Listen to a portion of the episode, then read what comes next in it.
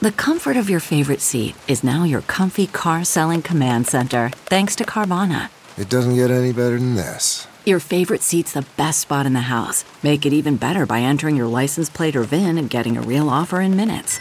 There really is no place like home. And speaking of home, Carvana will pick up your car from yours after you finalize your offer. Visit Carvana.com or download the app and sell your car from your comfy place.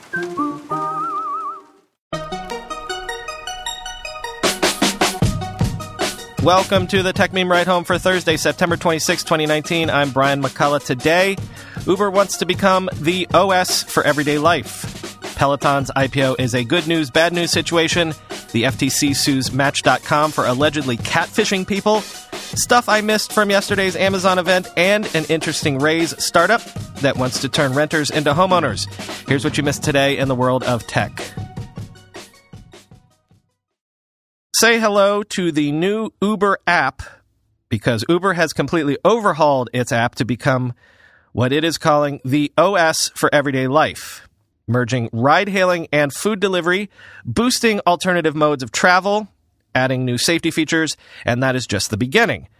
So, yeah, open up the Uber app. You'll see two boxes on the launch screen just to get a ride and order food, making Uber Eats essentially have equal standing to, I don't know, Uber rides, tells you a lot about Uber's strategy going forward.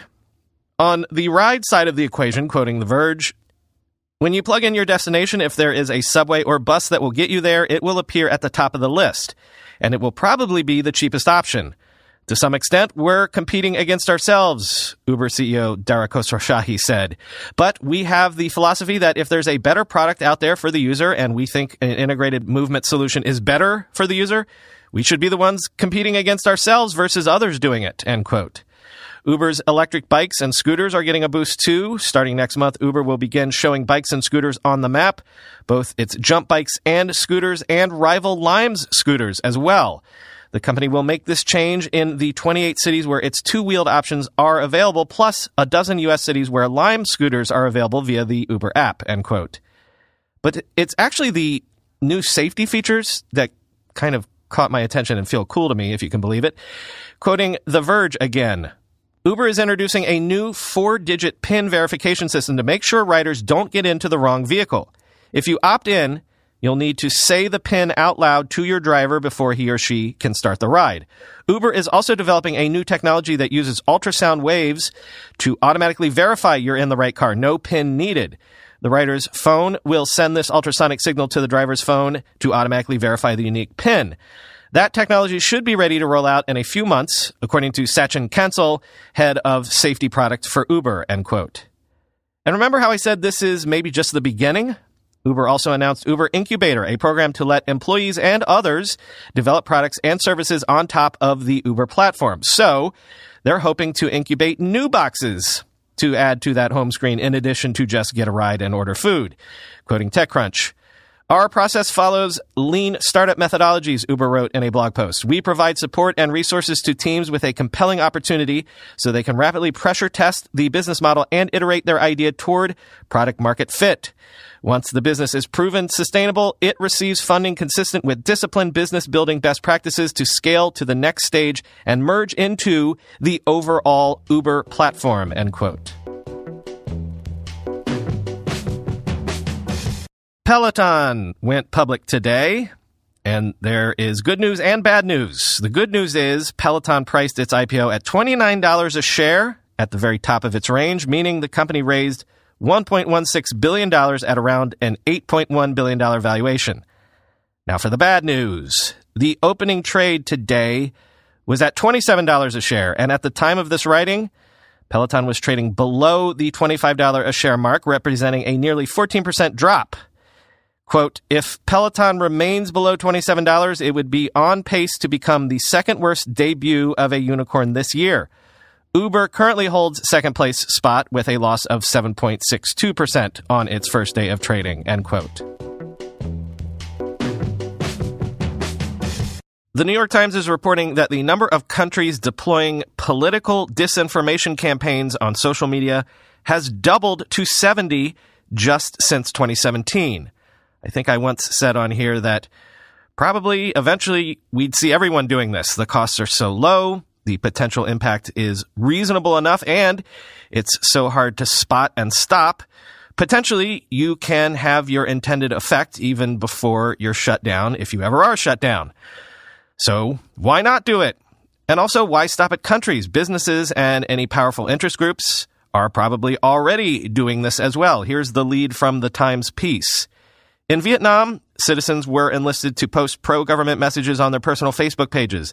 The Guatemalan government used hacked and stolen social media accounts to silence dissenting opinions. Ethiopia's ruling party hired people to influence social media conversations in its favor.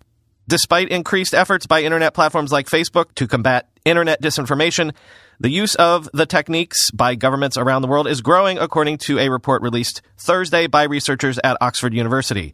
Governments are spreading disinformation to discredit political opponents, bury opposing views, and interfere in foreign affairs, end quote. According to the research, Facebook remains number one with a bullet when it comes to being the most popular social network to sow disinformation on. The Times says organized propaganda campaigns were found on Facebook in 56 different countries. Let me try to do this as quickly as possible because I know, I know, believe me, it's the same old story, same old broken record. Apparently, the Department of Justice intends to investigate Facebook itself, even though, and again, I know it's hard to keep track of this. If you'll recall, the DOJ had divvied things up and had given Facebook to the FTC to handle. So now, Facebook could be facing an inquiry from the FTC and the DOJ at the same time, with presumably the DOJ investigating separate conduct from what the FTC is examining. This nugget is interesting and why I'm taking pains to bring this up. According to Bloomberg, the DOJ is reasserting itself in the matter of Facebook at the direct insistence of Attorney General William Barr. Quote, Barr pushed to retain jurisdiction over Facebook, the person said. The agreement with the FTC didn't cover all conduct by the four companies, according to two people familiar with the matter. The Justice Department could also look at some of Amazon's business practices, one of the people said. Justice Department officials feel obliged to carry out the department's mandate to enforce the antitrust laws, especially given the widespread concerns over tech platforms, according to a person familiar with the matter. FTC Chairman Joe Simons believes the Justice Department is infringing on its territory and wrote a letter to the department about the issue, according to one of the people. FTC Chairman Joe Simons believes the Justice Department is infringing on its territory and wrote a letter to the department about the issue, according to one of the people.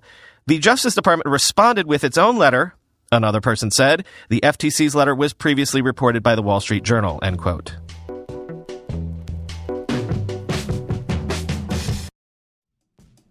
How many times did I quote from our next sponsor just last week? Probably almost every day.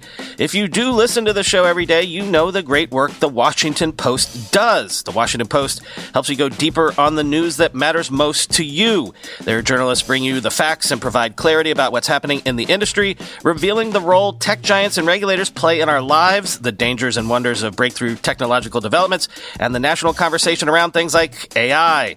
Also, did you know the Post offers a cool feature for audio lovers like you?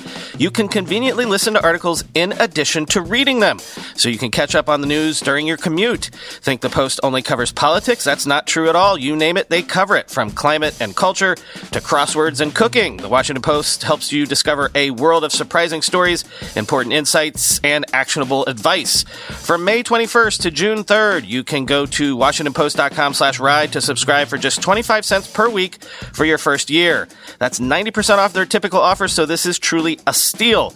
Once again, that's washingtonpost.com slash ride to subscribe for just 25 cents per week for your first year. If you happen to listen to this ad after June 3rd, know that we still have an amazing 50 cents per week offer just for our podcast listeners.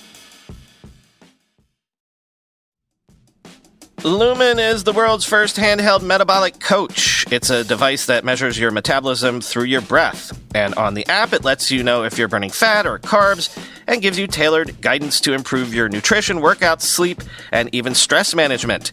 My wife and I have been doing this. All you have to do is breathe into your Lumen first thing in the morning, and you'll know what's going on with your metabolism, whether you're burning mostly fats or carbs. Then, Lumen gives you a personalized nutrition plan for that day based on your measurements.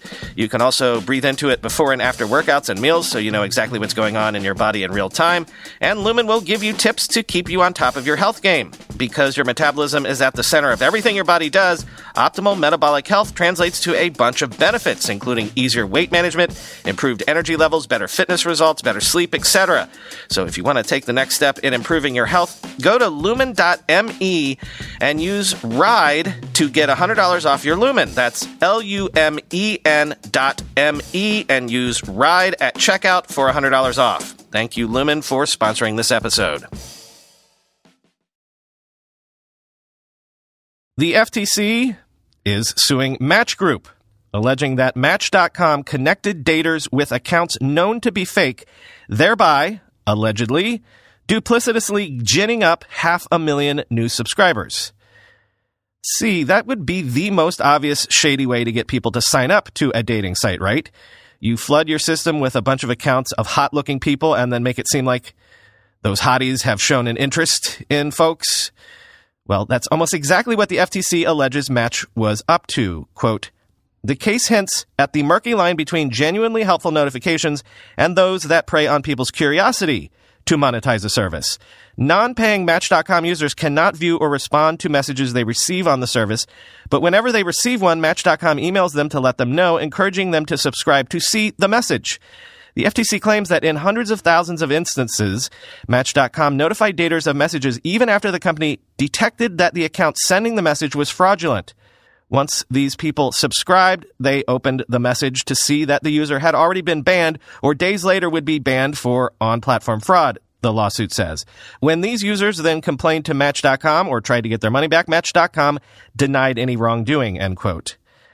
I guess the only way you could take this further into shadiness is if you had bots or actually paid people to pretend to be the hotties on the other end to string folks along and then ghost them.